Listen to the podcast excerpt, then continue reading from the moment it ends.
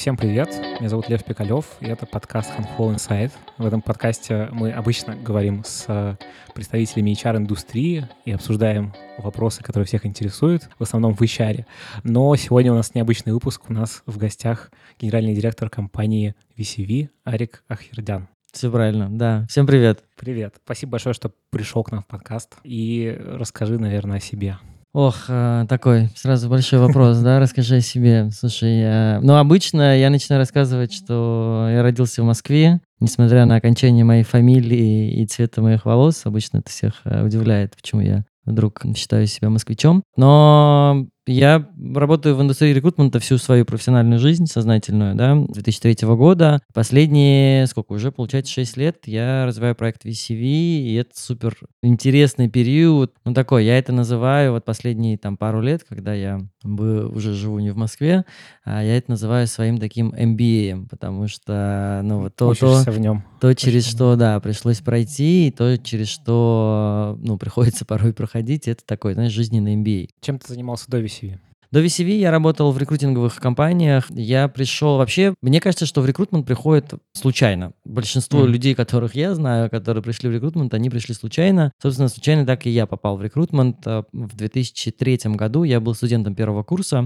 Моя сестра работала в кадровом агентстве «Империя кадров», и она приходила домой и каждый раз рассказывала, кого они там подбирают. Мы там ищем продавцов-консультантов в Гант, э, ищем там, не знаю, торговых представителей в Хайнике и так далее. Я ей постоянно давал какие-то советы совета. Говорю, ой, слушай, а поищите вы там, а поищите там. И она как-то, она сидела в одной комнате с руководителем этого агентства. И она говорит, представляете, вот мой там мелкий брат а, мне там периодически дает какие-то советы, а я учился в строительном вузе МГСУ, э, бывшей МИСИ, экономфак. Ну, то есть вообще не из этой области. Mm-hmm. Да, и она говорит, вот он там мне периодически дает какие-то советы. И руководитель говорит, слушай, а давай его к нам. Говорит, слушай, нет, он там учится в строительном вузе, вообще не про рекрутмент, не надо. А руководитель говорит, ну все равно, давай мы его посмотрим, ну, приведи его к нам на собеседование. И я прихожу на собеседование, вообще зеленый, мне тогда не было еще 18 лет, а, вообще я никогда не, не был в офисах и никогда на собеседованиях. Да инициатива не твоя, на самом но деле. инициатива не моя, но мне, у меня горели глаза, мне было супер интересно. Это был май 2003 года, и мне там, конечно, задавали стандартные вопросы, там, «А почему тебе хочется здесь работать и так далее на что я просто там хлопал глазами, что ой, так все интересно, так все интересно, хочу. Ага.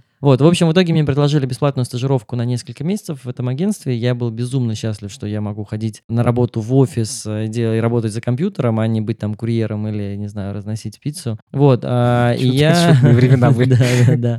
И я, соответственно, вышел к ним работать бесплатно, и за эти пару первых месяцев я закрыл две очень сложные позиции инженеров-проектировщиков. А так как я из строительного вуза был, мне сказали, ну вот, держи тебе строительные вакансии. А ты прям рекрутментом занимался? Да, я прям делал э, классический весь процесс. То есть я делал SEO кандидатов по там всем возможным источникам по базе и так далее, обзвоны и проводил собеседование, будучи совсем там юным. В общем, в итоге я закрыл э, две очень сложные позиции. Они на меня посмотрели, сказали, слушай, зачем тебе идти учиться? Давай-ка ты будешь у нас работать, э, совмещая учебу работу. И мне сделали офер на постоянную работу, по сути, в этом кадровом агентстве. Ну и, собственно, вот так начался мой путь в рекрутменте. Я из него пытался уйти, поработав там год. Я решил, что надо все-таки уходить в строительную индустрию. Я ушел. Там, в общем, знакомые узнали, что я ушел, и, сделал, и позвали меня в Адека. Это тоже рекрутинговое uh-huh. агентство, мировой лидер. Я им говорил, что нет-нет-нет, я там учусь на дневном и вообще хочу в строительную индустрию. На что сказали, приди просто на интервью. И вот я пришел, там отдельная история, как это интервью проходило с иностранцем и как переводила моя коллега все это интервью. Вот ну и все, и так я пришел в АДЭК, это 2004 год, август, а, и так я остался там на следующие 7 лет. Меня засосало, ну и все, и вот так вот я случайно попал в рекрутмент, и так я не смог от него уйти, так я в нем и остался, но точно я не жалею, это супер интересная индустрия.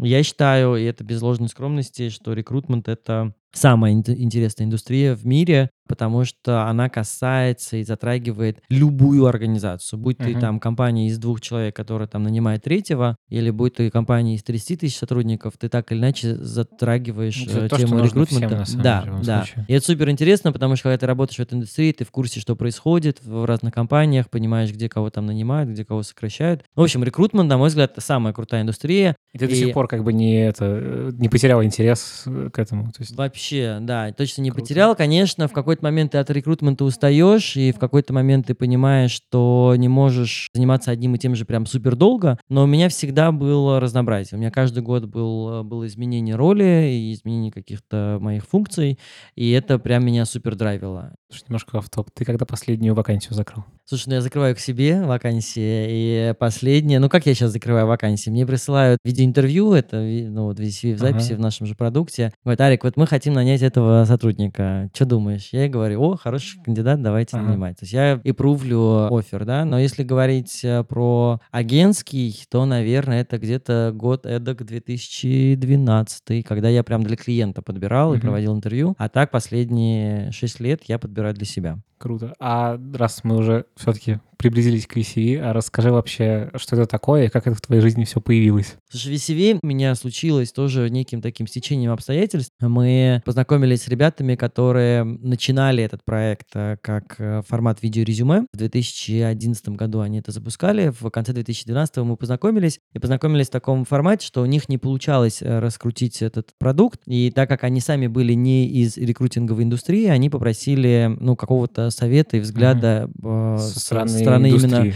индустрии, да, позвали меня и сказали, слушай, что-то у нас не идет, посмотри. Но я начал смотреть, и я увидел, что не идет, и им просто указал на эти точки, говорю, вот смотрите, раз, два, три, у вас там не работает. Они такие, блин, что-то мы уже подвыдохлись, не хочешь ли ты прийти и перезапустить э, тут угу. все. А это был какой-то независимый проект, или это уже были, ну, что это были за ребята? Это были вот основатели изначальные VCV. Э, одного зовут Коля, второго зовут Илья. Один из киноиндустрии, второй из маркетинговой индустрии. И вот у них э, была такая бравая идея. Ну, соответственно, я пока на тот момент, когда мы познакомились, был просто как привлеченный эксперт посмотреть mm-hmm. на то, что не так. Но у них это было просто, это, там, условно, два предпринимателя решили сделать да, стартап да, запустить. Да, да. И у они, них, у них были получалось. свои направления бизнесов, то есть они занимались какими-то своими делами. Илья занимался маркетингом всегда, у него это было, а Коля занимался, соответственно, созданием кино, он продюсировал фильмы, mm-hmm. и это было скорее так, поделать некий стартапчик. Ну и в целом, учитывая, что изначальная идея пришла из, из того, чтобы поделать кастинги актеров для кино, mm-hmm. и чтобы вместо того, чтобы выезжать в эти города, можно было бы делать это все в видеоформате, а вот оттуда идея как бы и пришла mm-hmm. Коле в голову, и, естественно, то вот они даже не делать... то, чтобы это можно вообще было назвать не из рекрутмента, да. вообще не из рекрутмента, и вообще не было, ну, ни разу этой как бы мысли изначальной, да, потом она там постепенно, постепенно эволюционировала, но вот э, на момент, когда мы с ними познакомились, продукт уже там отчасти был создан, но не было продаж, не было активности пользовательской, ну, и там был, был ряд проблем. А что это был за продукт? Как бы, что продукт это, было это был, ну, по сути, поисковик такой джобборд, сайт по поиску работы, где вместо текста в резюме видеорезюме. Собственно, мы называем CV как видео CV, это вот изначально mm-hmm. такая аббревиатура была. Формат такой B2C-шный, когда кандидаты ищут работу, они записывают свое видеорезюме на этом сайте, работодатели заходят на этот сайт и по этим видеорезюме себя отбирают То есть просто еще одна площадка, э, но с другим функционалом, получается, да, была. Да, да. Еще один сайт по поиску работы, но э, в видеоформате. Да, и ты пришел. И... Я пришел, да, я им сказал, что, слушайте, надо это немного поменять, э, потому что, ну вот в таком формате это по таким-то и по таким-то причинам работать не будет. Они сказали, слушай, мы уже подвыдохлись, не хочешь ли ты Давай прийти сам. и, да, и поделать это все. И э, мне, конечно, идея супер понравилась, и на тот момент у меня уже было 10 лет работы в корпорациях, я от корпорации немножко подустал, но решиться было непросто, могу сразу сказать, uh-huh. потому что когда у тебя в корпорации высокая позиция, там, не знаю, корпоративный автомобиль, uh-huh. питание, страховка и вообще ну, ты все. 10 лет занимался тем, что все это было. Да, да, да. То решиться в какой-то момент просто из этой стабильности уйти в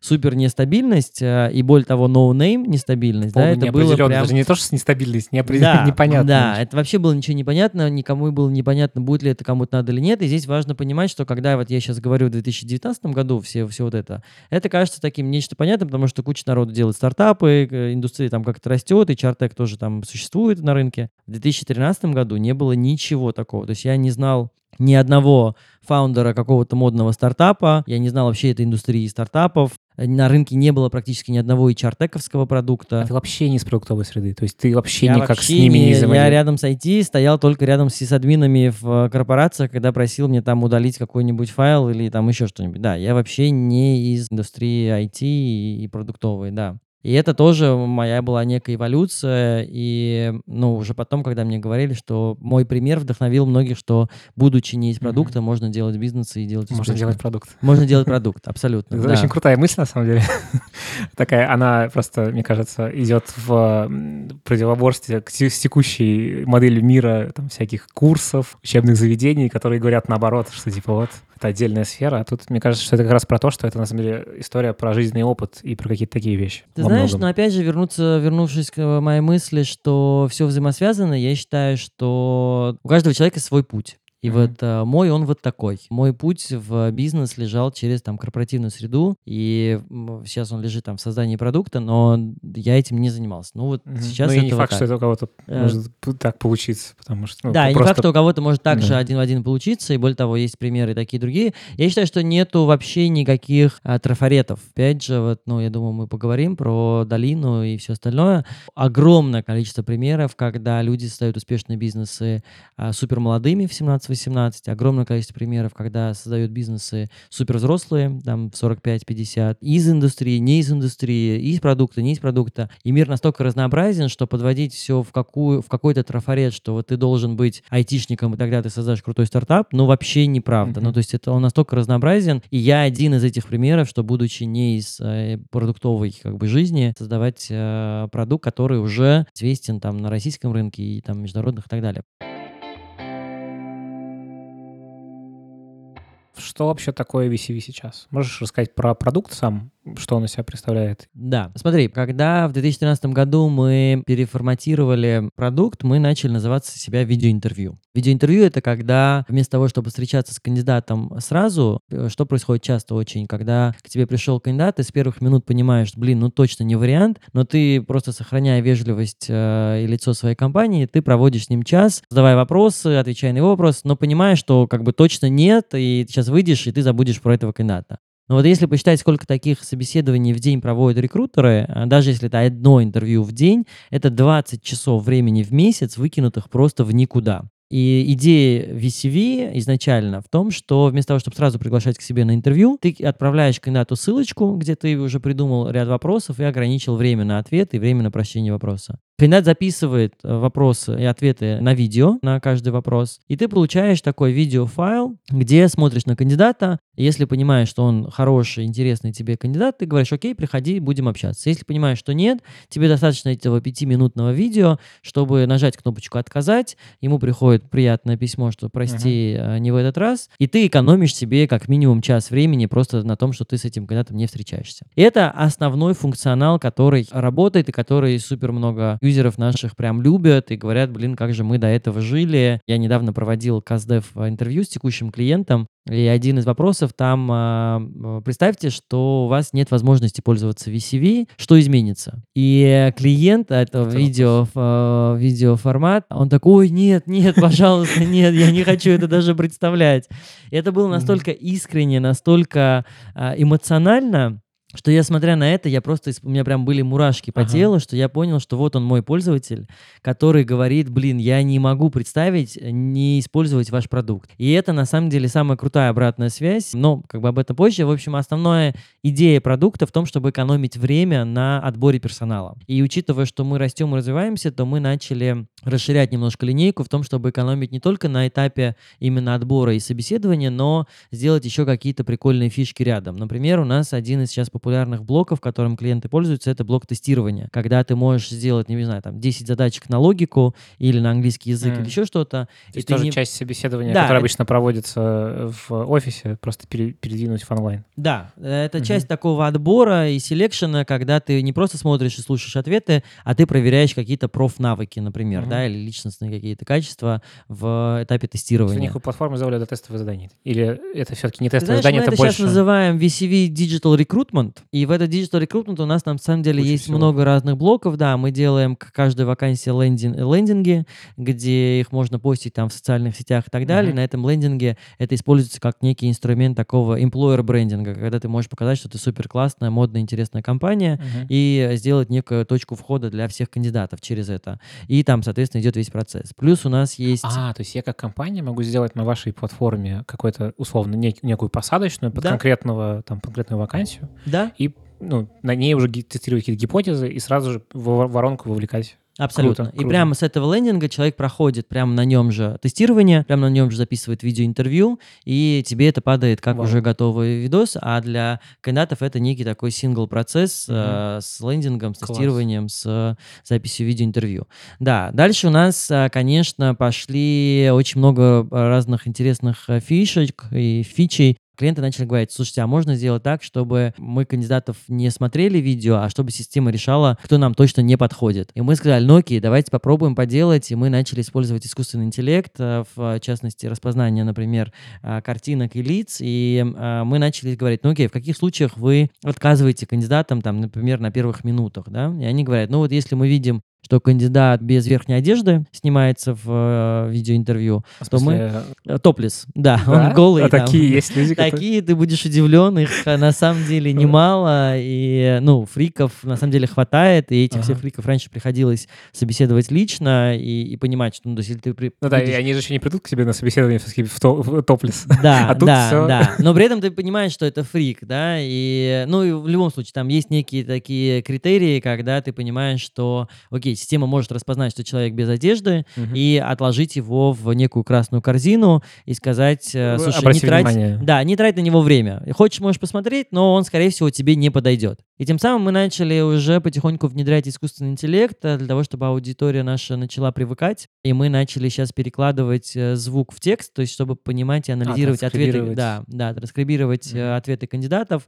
И сейчас на одном из проектов, что мы делаем, а у них есть там три папочки приоритетов, где, например, если кандидат не готов ехать в такой-то город, допустим, он отвечает на вопрос там «нет», да, мы понимаем, что этот ответ «нет», мы его складываем в отдельную папочку. И таким образом тебе не надо просматривать Горячая, все... прохладная, холодная. Ну, типа, Да, такие. да, да. Первый Мгм. приоритет, второй, третий. И ты понимаешь, что тебе не надо смотреть все сотни этих видео для того, чтобы самому это раскладывать по пачкам. Это может за тебя сделать э, робот, грубо Слушай, говоря, очень да? круто. Да, и мы вокруг этого делаем много всего интересного. Мы делаем э, аудиоботов, которые звонят вместо рекрутеров и задают вопросы. Например, там а, кандидаты, которые проходили собеседование в компанию, им поступает звонок, что а, насколько вы довольны общением с нашей компанией, а получили ли вы всю информацию, а дали ли вы вам фидбэк, что вы нам не Мгм. подходите, ну или там подходите. Ну, то есть Что могут быть... коробочное решение, чтобы, в общем, самому не налаживать вот это все, сбор обратной связи для отдела Да, это рекрут. на самом деле трудозатратно. Да. Звонить там сотням кандидатов, и это все проговаривать, и это все Ну, или можно... писать такого бота Или пис- самому. Да, да, да. А тут э, можно это все автоматизировать. Мгм.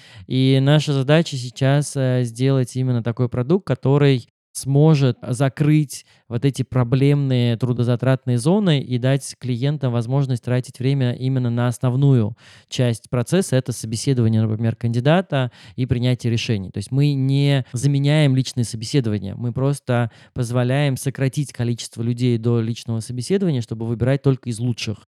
Ну вот в этом основная идея продукта. Круто.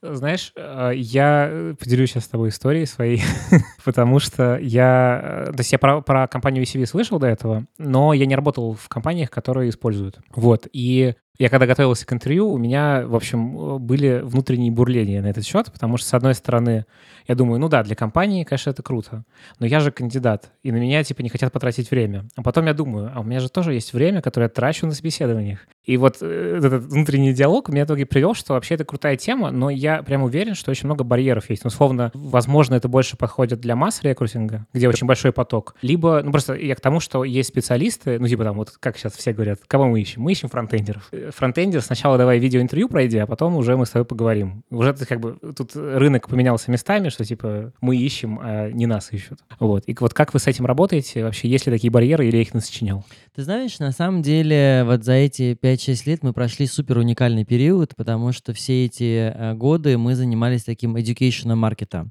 Потому что когда мы Мгм. появились, Мгм. такого ничего не было. То И, конечно, рынок. да, Да, мы образовывали рынок, э, и более того, это касалось как рынка рекрутеров, так и рынка кандидатов. Потому что, конечно, в первую очередь мы встречали некое сопротивление от рекрутеров, которые говорили, блин, мы не уверены, что когда-то будет записываться, там, а что, да как и так далее. И у них были прям супер большие опасения. И мы сделали такой лайфхак, мы предложили клиентам Потом уже по умолчанию сделали последним вопросом на всех видеоинтервью, ну, по крайней мере, тем, кому мы предлагали, задать вопрос, а как вам такой формат интервью? Поделитесь своим впечатлением. Чтобы сами клиенты получали этот фидбэк, а не мы там просто собирали у этих кандидатов, да. И огромное количество кандидатов, а, это было для нас тоже сюрпризом, говорили, слушайте, как классно, что можно никуда не выезжая, просто 10 минут потратить там дома, в машине, в переговорке, в офисе или где угодно, записать и все, и тем самым сэкономить себе 3 часа времени, там, час на дорогу туда, час там, час на дорогу обратно. Извини, а с точки зрения все-таки исследования, мы сейчас говорим о тех людях, которые уже согласились на это интервью. Да, которые уже согласились. Да, вот э, много ли отваливается? Вот, сейчас про это тоже скажу, да. То есть первое, мы сняли вот эти опасения, кто говорит, что, ну, то есть они делятся. И они могут сказать, да, непривычно, но при этом прикольно там и так далее. Многие прям давали супер позитивный фидбэк.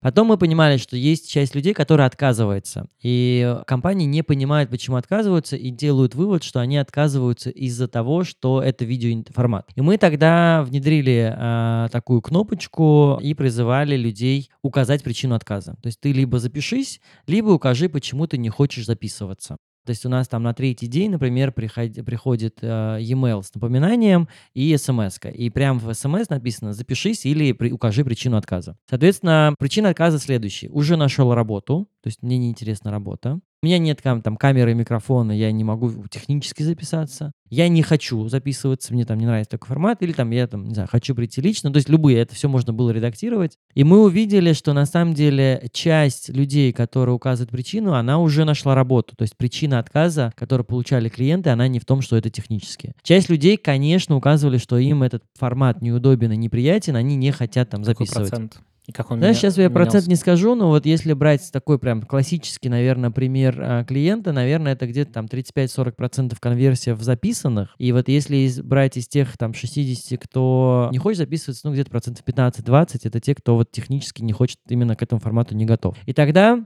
когда мы поняли, что там люди, например, не готовы, некоторые компании начали сами принимать решение, что они в таких случаях делают. Есть компания, которая говорит, что если он не хочет записываться, он к нам не попадет, потому что мы современная Ну, диджитал-компания. Да, это фильтр. Мгм. Мы сами внутри компании используем кучу инструментов. Он должен быть готов к тому, чтобы использовать подобные инструменты. Есть компании, которые говорят, вы знаете, мы, если кандидат не хочет записывать, мы думаем и даем ему возможность там приехать лично. Окей, там не хочешь записываться, хорошо, приезжай. Поэтому здесь у компании просто появилась возможность, как на это реагировать. То есть если хочешь, чтобы это был жестким фильтром, окей. Не хочешь жестким фильтром, fine, продолжай делать так, как ты делал до этого. У тебя есть в арсенале некий инструмент, которым ты можешь пользоваться. Не обязательно пользоваться для 100% вакансий, 100% То есть ты, в кандидатов. принципе, используешь и все возможные инструменты, экономишь время, и в том числе можешь и Да, не даже, время. да, даже если мое там, убеждение внутри, что даже если ты, используя VCV, сэкономишь, ну, не знаю, там, 5 часов времени, 10 Ну, это часов уже очень времени, круто, это уже супер с круто. учетом амортизации офиса, Абсолютно, вот абсолютно. вещей. Это ты же здорово. бронируешь переговорную комнату, где ты проводишь собеседование. Ты там кучу раз э, с ним переговариваешься Ну на да. тему там назначения этого времени и так далее. Ну, то есть там Ну много да. есть э, подводных камней, которые на первый взгляд на самом деле не видны, но экономия, она прям супер очевидная.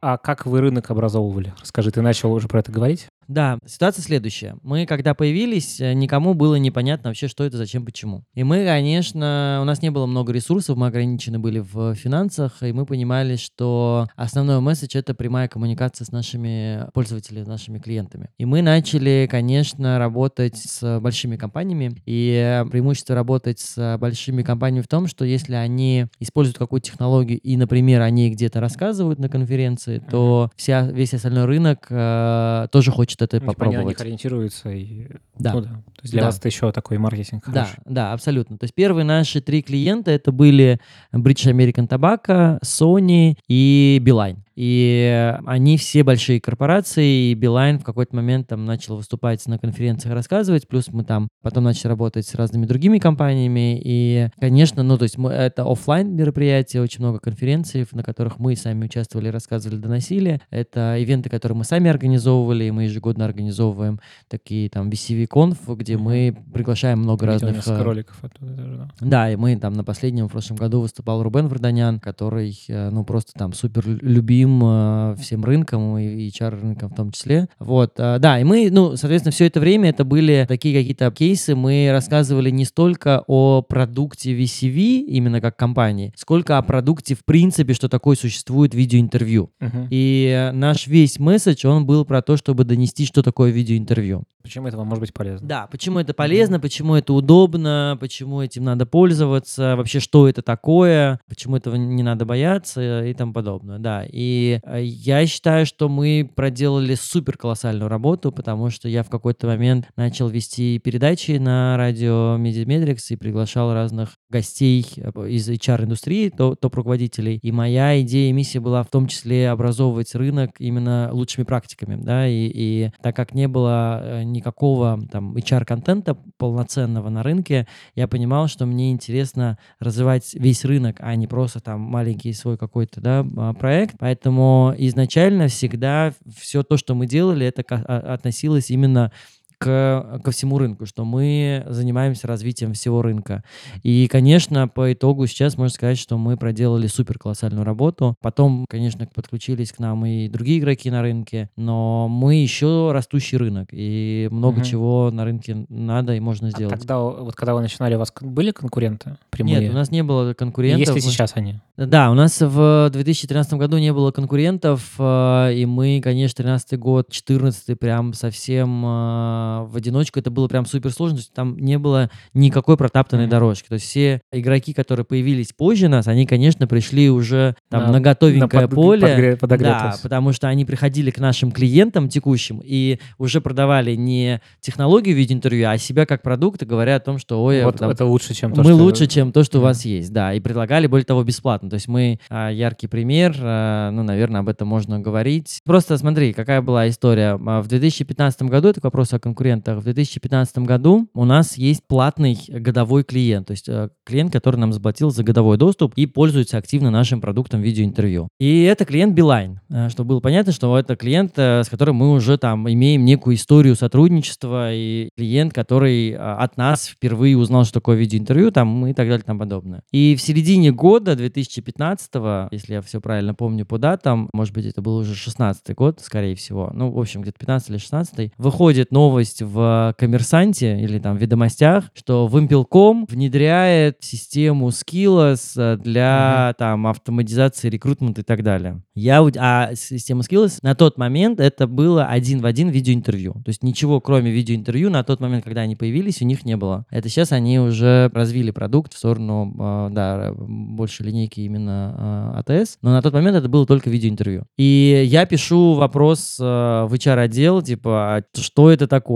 Прокомментируйте ко мне. Они такие, а мы не в курсе, что это такое. Это наш пиар-отдел вдруг решил э, такую новость э, в- выкатить, да. И здесь, конечно, это то, о чем я говорю, что, конечно, мы там, работая и проделывая супер там тяжелую работу, ну и более того, ам, э, ну, в общем, Билайн протестировал бесплатно, и, не знаю, там, в каких, на каких условиях, но, по-моему, на бесплатных условиях, там, три месяца, понял, что VCV им там удобнее, нравится и все остальное, и потом остался и до сих пор является нашим платным клиентом. Мгм. Это из того, что вот, ну, вот э, игроки появлялись и входили уже там на готовое более-менее поле. Мгм. Но, с другой стороны, все-таки вы были на э, растущем рынке и без конкурентов. То есть это тоже очень с какой-то стороны крутая позиция. Но да, в общем. Да, да, это тоже нужно отдать должное, что там даже один, два или три игрока на рынке, это, конечно, все равно Не очень не очень конкурентная среда. Для- она у нас ощущается, потому что рынок на самом деле очень маленький. Ну, это B2B. М, Там да, и всё, в это принципе, B2B, на- да, и это HR-тек, и это все там, ну, локтями толкаются, друг друга Мгм. видят и все остальное. Но в целом можно сказать отчасти, да, что это было относительно неконкурентное время, и давая что-то интересное, что приносит клиентам пользу, это в целом, ну, имело некий успех. Чего сейчас из себя вы представляете как компания? Сколько у вас человек? Вообще, э, какие у вас планы, может быть? Но а, мы на самом деле активно растем, и этот рост уже заметен и с точки зрения нашего персонала в том числе. Если вспоминать там, что я, у нас было там, не знаю, два с половиной человека в 2015 году, у нас был прям сложный период, у нас закончились деньги инвестиционные, у нас не было еще продаж достаточных, и там надо было прям, ну, реально выживать. Вот, а сейчас у нас около 50 человек, большая команда, и она классная, и мне очень интересно в этой команде самому тоже расти, развиваться. И э, у меня есть такой критерий при отборе персонала, я задаю себе вопрос, стану ли я с этим человеком общаться за пределами работы или uh-huh. нет. Если я понимаю, что да, этот человек мне в принципе интересен как человек, и что я бы с ним там а дружил бы а, а, за рамками работы, то обычно я принимаю положительное решение по такому человеку. Даже если, условно, каких-то там у него навыков, хардов. Да, мне вообще, на самом деле, я считаю, что профессиональных навыков может каких-то не хватать. Если у него достаточно мотивации, и он личностно вписывается в наш такой корпоративный код, то культурный код, то он сможет. Хороший человек профессия? Нет, хороший человек не профессия, и мне, к сожалению, приходилось сталкиваться об этом, что я нанимал людей, понимал, что они просто хороший человек, и, и приходилось расставаться. Я считаю так, что ты можешь быть хорошим человеком, это там твой выбор, но если ты приходишь на работу, обменивать свой труд на не, некую сумму денег, то компания покупает результат за эти деньги. Соответственно, если ты не в состоянии генерить результат, а просто быть хорошим человеком, будь этим хорошим человеком за рамками ну, а этой организации. Если ты э, даешь результат, но ты мудак. Это не к нам ты можешь э, найти uh-huh. себе на рынку компанию, где ты можешь быть мудаком и uh-huh. перформить хороший результат. Ну, то есть такой вывод, что, в общем, хороший человек — это важная компет... компетенция. Знаешь, если это только хороший человек, ну, то да, он нам не, не только, интересен. Да, да я, я понял. если это... Uh-huh я, у меня есть свой, свой термин, я это называю положительно заряженный человек. Вот если у человека положительный заряд, и он, в принципе, такой и открытый, и интересный, и развивающийся, и так далее, и тому подобное, то тогда да, э, он да, может стать членом нашей команды. Если он не вписывается в этот положительно заряженного человека, то, ну, просто не к нам. Угу. Какой бы он профи не был. Да, угу. и я, более того, я могу тебе сказать, наверное, за годы работы в рекрутменте я понял, что нету плохих э, специалистов или плохих людей, есть просто неподходящие компании или неподходящие роли. Вот и все. И в моей компании я просто считаю, что ну, правила вот такие. Они, может быть, не самые там правильные, не самые гениальные, но они вот такие. Mm-hmm. Поэтому вот если ты там мудак, ну, иди найди себе компанию, где там много таких людей, mm-hmm. и ты можешь вместе с ними э, ну, дружно там что-то делать. Вот. А у вас есть HR-отдел? У нас есть HR-отдел. Сколько Я на самом деле счастлив э, иметь такой HR-отдел. У нас два человека в HR-отделе. Более того, наш HR-отдел работает дистанционно из э, Питера. И это был такой риск и челлендж взять HR, который не в офисе. И мы задавались вопросом, э, сам, сам HR задавал, а как ты ну, смотришь на то, что я буду не в Москве, не кажется ли тебе, что это странно, что HR не будет на удаленке? Mm-hmm. Да.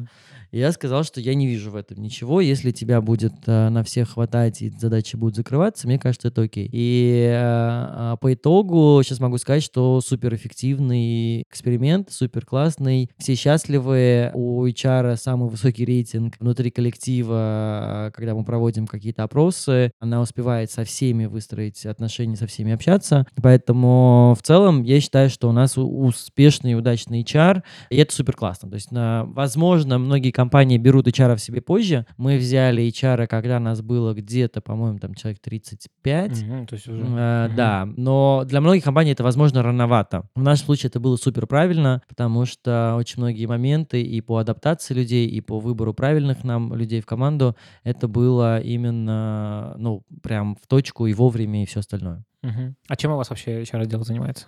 Ну, конечно, первое это найм, подбирает нам э, классных коллег и помогает этим классным коллегам дальше у нас прижиться. Э, у нас есть, например, такая тема, что мы, когда человек к нам приходит, он получает себе бади, да, такого напарника, который помогает ему интегрироваться в компанию и вообще становится для ним таким напарником. На, который... на, типа наставник, ну как бы не... Он не наставник, потому что они не в одном отделе, то есть это там у программиста может быть э, бади из продаж, там у маркетинга может быть бади из финансов финансов. Там, ну, то есть они... Бытовой наставник. Да, да, это наставник именно такой, э, чтобы можно было там любой вопрос ему задать, э, но он не, не наставник, как вот подсказывать, что делать и как работать. Вот. А, ну и много у нас есть сейчас активностей. Мы сейчас завершили недавно такой трехмесячный марафон внутри нашей команды, и это такой образовательный процесс, где у каждого есть своя личная цель, две. Одна личная-личная, вторая личная рабочая где кто-то худеет, кто-то там отжимается, кто-то там садится на шпагат и так далее. И плюс рабочие цели, там, перевыполнить план на столько-то, закрыть такие задачи, сики и так далее. И есть командная цель. Если мы ее закрываем, мы все вместе едем, там, не знаю, в Ереван или в Сочи или еще куда-то.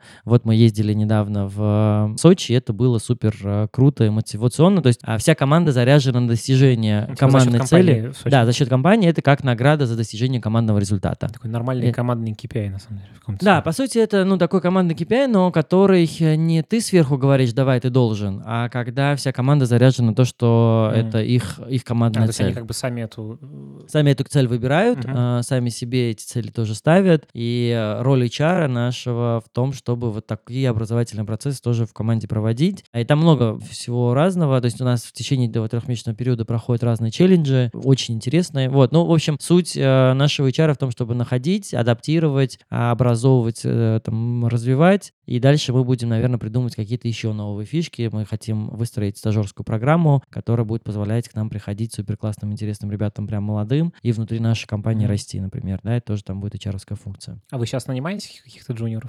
Да, мы нанимаем джуниоров, но это пока не так системно, как я бы хотел. Mm-hmm. То есть это не стажерская программа. Стажерская программа — это способ, собственно, нанимать их осознанно и... Да, да, то есть это некий правильно выстроенный канал а, притока кандидатов, а, некие правильные выстроенные фильтры, как uh-huh. мы их отбираем. И, процесс. А, и процессов, их обучения и всего остального, да. А, сейчас пока у нас есть там небольшое количество стажеров, но это даже не стажеры, это такие начинающие специалисты. Uh-huh. Но в планах именно выстроить стажерскую программу. А сколько у вас из, э, вот ты сказал, 50 человек у вас сейчас, да? Сейчас нас, да, 52 52 человека. человека. А сколько из них э, технический отдел? Технический отдел из них, э, ну, получается, 16 человек. А, сейчас. даже меньше, меньше половины. Чуть меньше половины. В основном э, продажники или нет? Продажи, маркетинг, э, админ у нас есть роли, вот HR mm. там два человека. Mm. Ну, у всех по чуть-чуть, да. А они распределенно работают, 16 человек? А, большая часть работает в московском офисе, но у нас распределенная команда, их много, у нас много стран, а, да. Ну, я бы назвал распределенная, потому mm-hmm. что даже те коллеги, которые в Москве, у них есть право работать не, э, не из офиса. Mm-hmm. Они привыкли уже работать в офисе, ну, иногда, может быть, там раз в неделю или два раза mm-hmm. в неделю они работают не из офиса, но у них такое право есть. Поэтому в целом я считаю, что распределенная, учитывая, что я сам работаю последние два два года не из Москвы, то я, ну, тоже являюсь частью этой распределенной команды, но не вижу при этом никакой проблемы. А сложности есть какие-то с этим связанные? Видите ли вы, и всегда ли так было у вас с распределенностью? У нас э, не всегда так было. Наверное, у нас это началось в 2016 году, первые такие эксперименты. Ну, первое время, наверное, было непонятно, но началось все с программистов и разработчиков, когда мы поняли, что какая разница, где ему сидеть, если он программирует и программирует. Более того, много программистов любят а, это делать из дома, а, никуда не выезжая. Соответственно, когда у нас появились первые разработчики на удаленке, это было как-то очень... Ну, то есть они были все в, в тесной коммуникации, и не ощущалось их отсутствие. Дальше у нас появилась, например, э, поддержка кандидатов на удаленке. Мы поняли, какая разница, откуда а, поддерживать кандидатов, э, зачем сидеть в офисе, если это можно делать. И так постепенно у нас начали появляться роли, которые были не в Москве, и мы увидели, что это работает. Это супер э, эффективно. Сейчас у нас, конечно, очень разные роли, и поддержка клиентов, и поддержка кандидатов, и единственное, маркетинга нет у нас на удаленке, остальные все роли у нас есть на удаленке.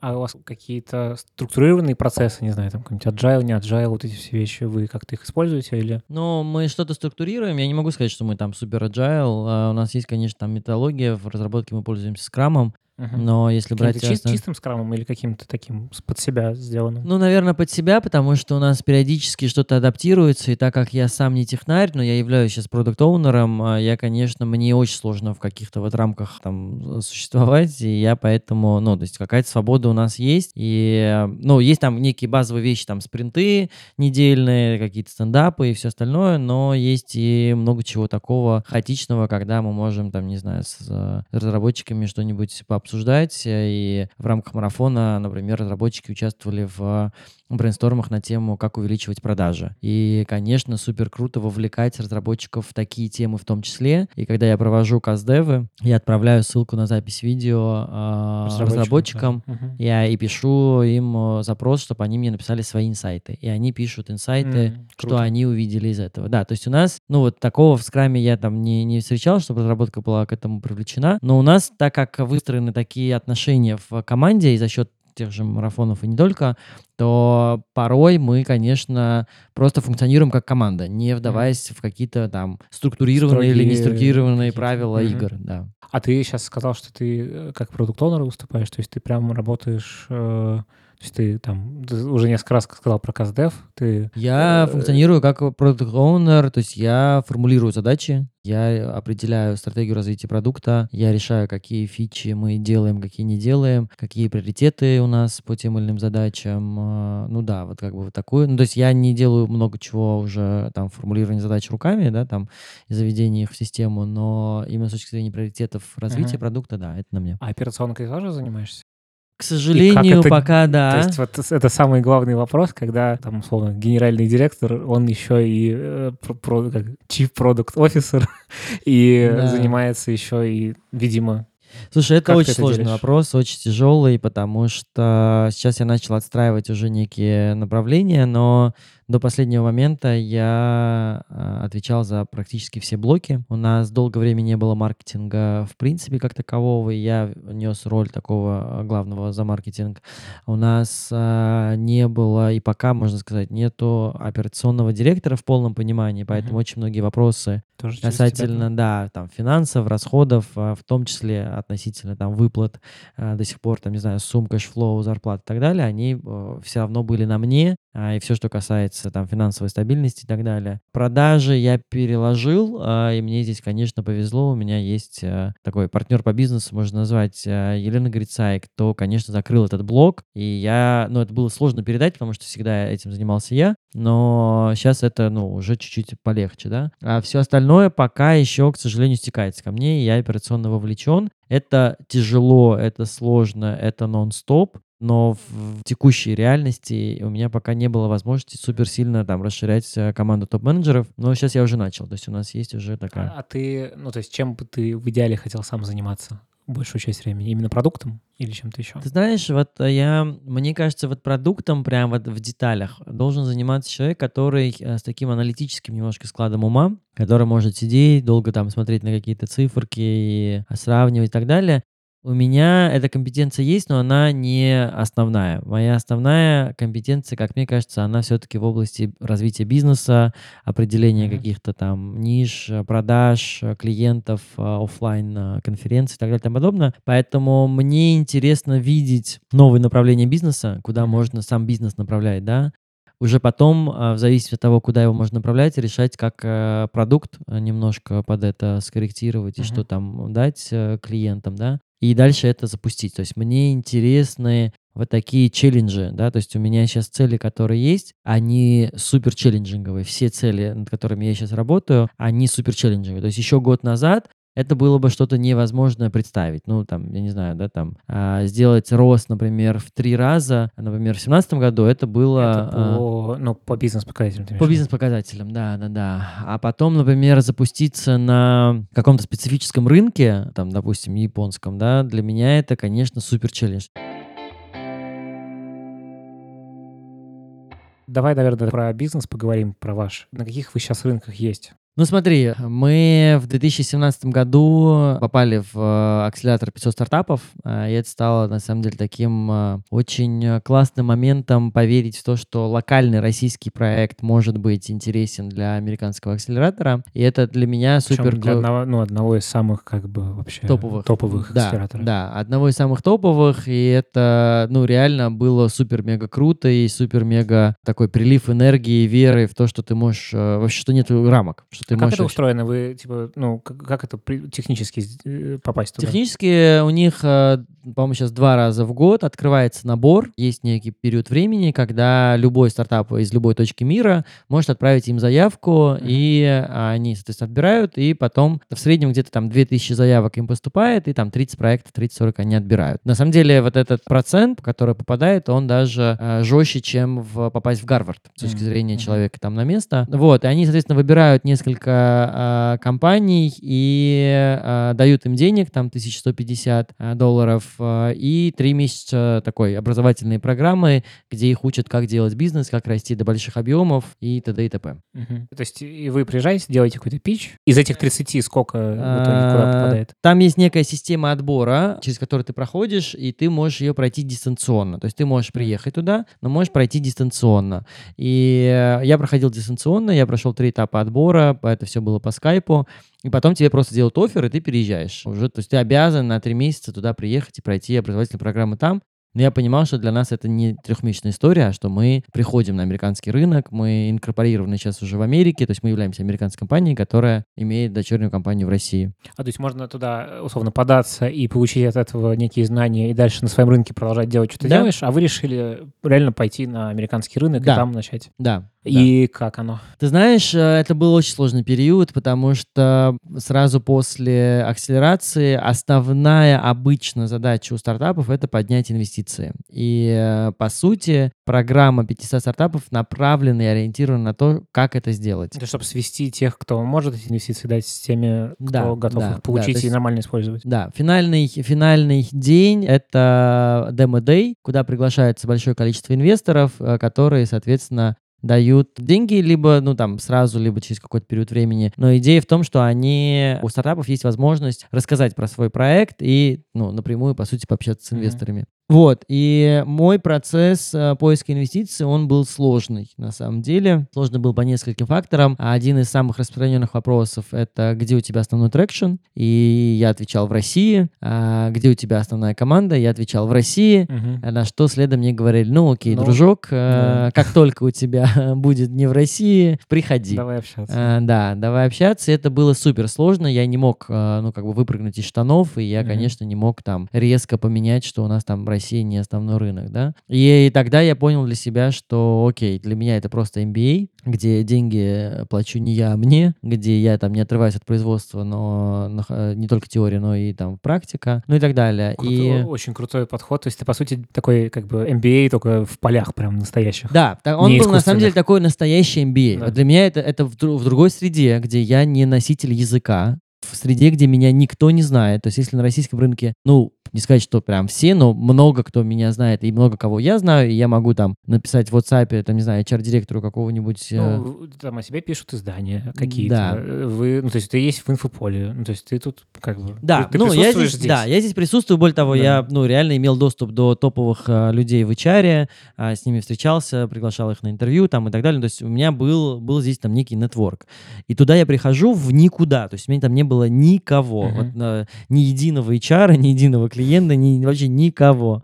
И, конечно, это был такой вот а, курс молодого бойца, когда тебя кидают там в джунгли, и ты должен выжить в этих джунглях, найти себе еду. И что ты делал? То есть- Знаешь, это прям, я думаю, целый отдельный подкаст а, про то, как а, поднимать инвестиции, не имея трекшена в Америке. Но он в итоге как бы появился, America. Да, ну, а, мы, конечно, ну, это был сложный период, мне прям даже реально сложно про него вспоминать, потому что эмоционально было очень тяжело, потому что у меня команда была, там, 30 человек в России, которую было страшно оставить одну, и я был полностью увлечен в бизнес-процессы, и на мне было замкнуто очень много вещей. Я понимал, что я не могу оторваться от бизнеса, и у меня а, полдня а, с 6 утра а, занимала Россия до того момента, пока Россия переставала работать, а, и потом я занимался Офигеть. Америкой. То есть ты как бы 24 часа... Да, у меня был очень сложный график, ужас. это было очень тяжело, то есть весь год, даже больше, я просыпался в 5 утра, с 5 у меня начинались прям звонки, то есть я просыпался, и через 10 минут у меня начинались первые звонки. Звонки у меня были каждый день, это были созвоны там по, по,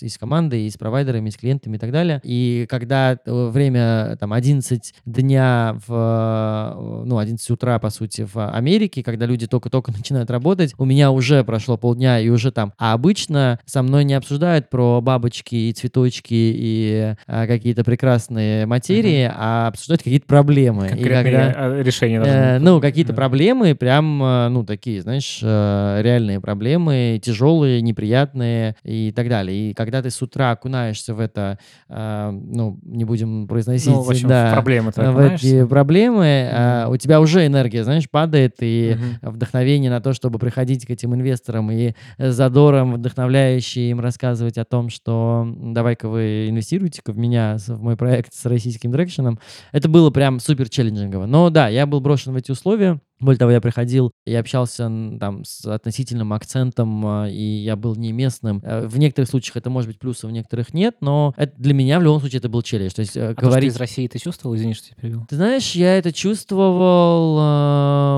в плане отношения? Ну, ты знаешь, не могу сказать, что это было какое-то прям супер плохое отношение или пренебрежение. А, наверное, а, я бы сказал, чтобы здесь была такая, знаешь, прям честность и прозрачность, что просто очень многим инвесторам непонятна Россия. Именно как mm. инвестиционная как бы mm-hmm. история. Они просто ее не понимают, они ее не знают. Более того, инвесторы в Силиконовой долине, они не понимают даже бизнесы там 50 километров от долины. То есть они инвестируют, mm. а, на самом деле, как бы... да, в радиусе, там, не знаю, там 50 есть миль. Местный? Ну, нет. Типа, есть ли жизнь за...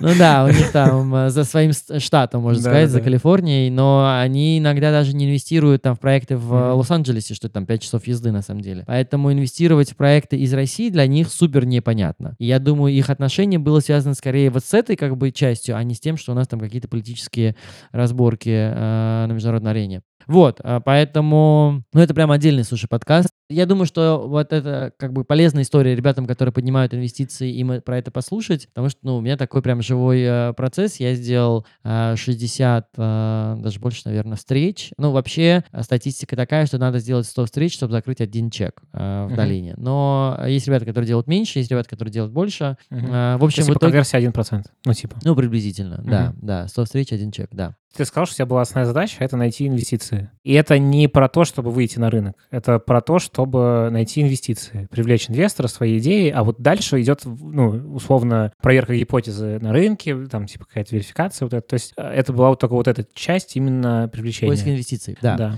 И Что мы... случилось потом? Значит, э, мы привлекли инвестиции, и это супер, на самом деле, крутой результат. И здесь без ложной скромности можно сказать, что реально те, кто слышит нашу историю, говорят, что вы просто нереально крутые монстры. Мы привлекли инвестиции, привлекли от международных инвесторов. Это японский большой фонд, который э, работает в нашей индустрии, работает в, на рынке рекрутмента им стала интересна наша технология, и более того, они захотели, чтобы мы открылись в Японии. Боже и, мой. Да, это на самом деле нереально новый мир. Я не мог подумать, что я когда-нибудь, когда я начинал VCV, буду иметь офис э, в Японии и японских сотрудников, и вообще что-либо делать в Японии или, или жить в Японии. Это было, конечно, ну, за рамкой представления. То есть я даже об этом не, не то, что не думал, я, в принципе, не мог даже это представить. Они, соответственно, предложили открыть офис в Японии, сказав о том, что они готовы нас полностью поддерживать на японском рынке. Более того, у них есть бизнесы не только в Японии, но и в соседних странах, в том числе Сингапур, Австралия там и так далее. И потенциал сотрудничества с их э, клиентами, потому что они в этой индустрии, ну и вообще потенциал э, поддержки на, на, на рынке. И тогда, на тот момент, я Японию не понимал и не знал, и я не мог просто согласиться не понимаю вообще, на что я соглашаюсь. это было? Это было лето прошлого года, mm-hmm. когда они предложили первый раз. Я сказал, давайте я приеду к вам в Токио, пообщаюсь с некоторыми компаниями, и тогда я уже приму решение, а, хочу ли типа, я рынок открываться. как-то Да, ну то есть хотя бы понять, куда, на что я соглашаюсь. И в августе, по-моему, прошлого года, в общем, летом прошлого года я м- лечу в Японию они организовывают мне встречи с рядом компаний больших, с которыми я встречаюсь, задаю вопросы и понимаю, что там есть потенциал mm-hmm. для нас. Япония — это третья экономика мира, а у них огромный рынок рекрутмента, где... Какая первая вторая? Китай и Япония, э, Китай и Америка, мне Мгм. кажется, с точки зрения экономики. Вот, но Япония третья экономика мира, и у них, конечно, специфический, супер специфический рынок рекрутмента. Мне кажется, про это тоже надо делать какой-то отдельный подкаст, потому что вообще там люди, да, вообще это Мгм. другая культура, а, там сложно с японским, с, с английским языком, а я не говорю на японском. То есть это челлендж, который у меня был в Америке, умноженный на два, потому что А ты будешь супер. учить японский? а, нет, я не буду, ну, по крайней мере, пока в планах у меня нету, но я там сейчас живу. А, Я переехал в Японию, получается, в феврале 2019 года, открыл там офис, нанял там сотрудников, и мы там делаем полноценный бизнес в Японии. Мы там организовываем тоже ивенты оффлайновые, мы там, ну, то есть полноценный sales э, офис. Мгм. Более того, мы перевели продукт на японский язык, мы обеспечили сейчас поддержку японских кандидатов и японских рекрутеров, и мы стали таким классическим международным продуктом, который можно пользоваться и на английском языке, и на японском. Основная специфика рынка в том, что а, традиционно в Японии люди приходят на работу и работают там всю жизнь. А, то есть это найм пожизненный такой? Да. Мгм. У них так устроено, что это э, такое прям супер неприличие уходить из компании. И они, большинство компаний нанимают молодых специалистов, и дальше эти люди работают годами, там, десятилетиями в этой компании. И в этом есть очень большая специфика. Сейчас, конечно, немножко меняется рынок, и люди начинают немножко мигрировать, Европеизироваться. но да, большинство пока компаний, они именно придерживаются такой философии, и компании не могут увольнять людей. То есть у них, в принципе, инициатива со стороны работодателя невозможна с точки зрения увольнения. То есть если человек... С точки зрения законодательства? Ты знаешь, эксклюзивное законодательство тоже, оно чем-то похоже на наше, потому что у нас тоже, на самом Довольно деле, не там, да, да, довольно сложная процедура, да, но у них культурно. То есть культурно, когда я вот нанимал первых сотрудников, мой партнер вот в Японии, компания это, они говорили, ну, а мы же там, ну, если наняли, то там навсегда. Мы не можем уволить, Мгм. да. Я говорю, слушайте, подождите, мы американская компания, мы увольнять любим, и, это вообще должно быть нормально, да. Но, конечно, ты не можешь со своим там уставом в чужой монастырь, то есть надо э, чтить все эти каноны, правила и так далее. Слушай, извини, а звучит так, как будто ваш продукт там и не зайдет, или нет? Нет, наоборот, а, если мы говорим про найм молодых специалистов, то для того, чтобы нанять, например, 500 человек, а, там, большой организации, мгм. они получают 50 тысяч заявок. А, то есть вот и в этом- чтобы, да, Мгм. сейчас они все делают вручную. И чтобы делать это все вручную, это довольно сложно. Я такой, такой странный вывод сделал, потому что, условно, если это такой процесс пожизненный, то это очень скрупулезная работа, которая, типа, не требует такого массового упрощения. Типа. Ну, Да, но рынок у них на самом деле рекрутинговый большой, именно поэтому они очень много денег тратят на агентство по подбору персонала. м, То есть средний э, гонорар у них порядка 35% от годовой зарплаты Мгм. за плейсмент одного сотрудника. Поэтому в Ничего. целом они, да, они такие э, активные на, с точки зрения, вот если им нужен человек, они должны Мгм. его найти. То есть ваши клиенты — это агентство, скорее? Это не... Ты знаешь, не только, нет, я агентство в том числе, но, э, ну, Там- мы, во-первых, да, смотри, мы точно будем адаптировать наш продукт под японский рынок, и мы не будем их заставлять там делать только вот так и никак иначе, да, мы точно будем адаптировать. Там большой потенциал по найму вот этих молодых специалистов, там большой потенциал с точки зрения каких-то новых фишек технологий, потому что мы сейчас используем э, элементы искусственного интеллекта для отбора, и это то, что им тоже нравится, что это можно автоматизировать какие-то блоки, плюс там коммуникация с кандидатами, это может быть тоже автоматизировано через нашу систему, как там voice-бот или чат-бота. Поэтому здесь мы будем смотреть, и это пока такие начальные шаги, это как вот мы начинали свой бизнес там 6 лет назад в Мгм. России, когда не было ничего, но я хотя бы говорил на местном языке Ну да, и, и и- знал как- каких-то HR, да, и вообще понимал рынок. А здесь мне, конечно, надо рынок немножко будет изучить и научиться каким-то культурным особенностям. Я понял, что я не смогу и будет неправильно, и вообще не нужно замыкать э, процесс продаж на себе, поэтому мы Сразу сразу, же. приняли решение, что там должны быть местные ребята, которые будут заниматься продажами, и мы отобрали, они классные, а, поэтому прям там большие надежды, но это прям челлендж, то, о чем я говорил, что Да. начинать и развивать бизнес в стране, где тебя никто не знает, где ты не понимаешь рынка, где ты не говоришь на местном рынке, но при этом создать там чего-то крутое, это вот меня супер драйвит. То есть мне Слушай, это прям ну, интересно. Это очень крутой челлендж. Удачи вам с ним. Большой, большой удачи. Спасибо, спасибо. Это Да, круто. это прям реально крутой челлендж. Арик, спасибо тебе большое. Было очень-очень приятно с тобой поговорить. Так что давай еще. Спасибо, спасибо тебе, удачи с э, проектом твоим. Спасибо. Пока. Пока. Это был десятый выпуск подкаста Handful Insight. И у нас в гостях был Арик Ахвердян. Большое спасибо, что послушали. Если вам нравится наш подкаст, пожалуйста, зайдите в iTunes, поставьте нам оценку, напишите отзыв, расскажите о подкасте своим коллегам и друзьям. И до следующего выпуска. Пока.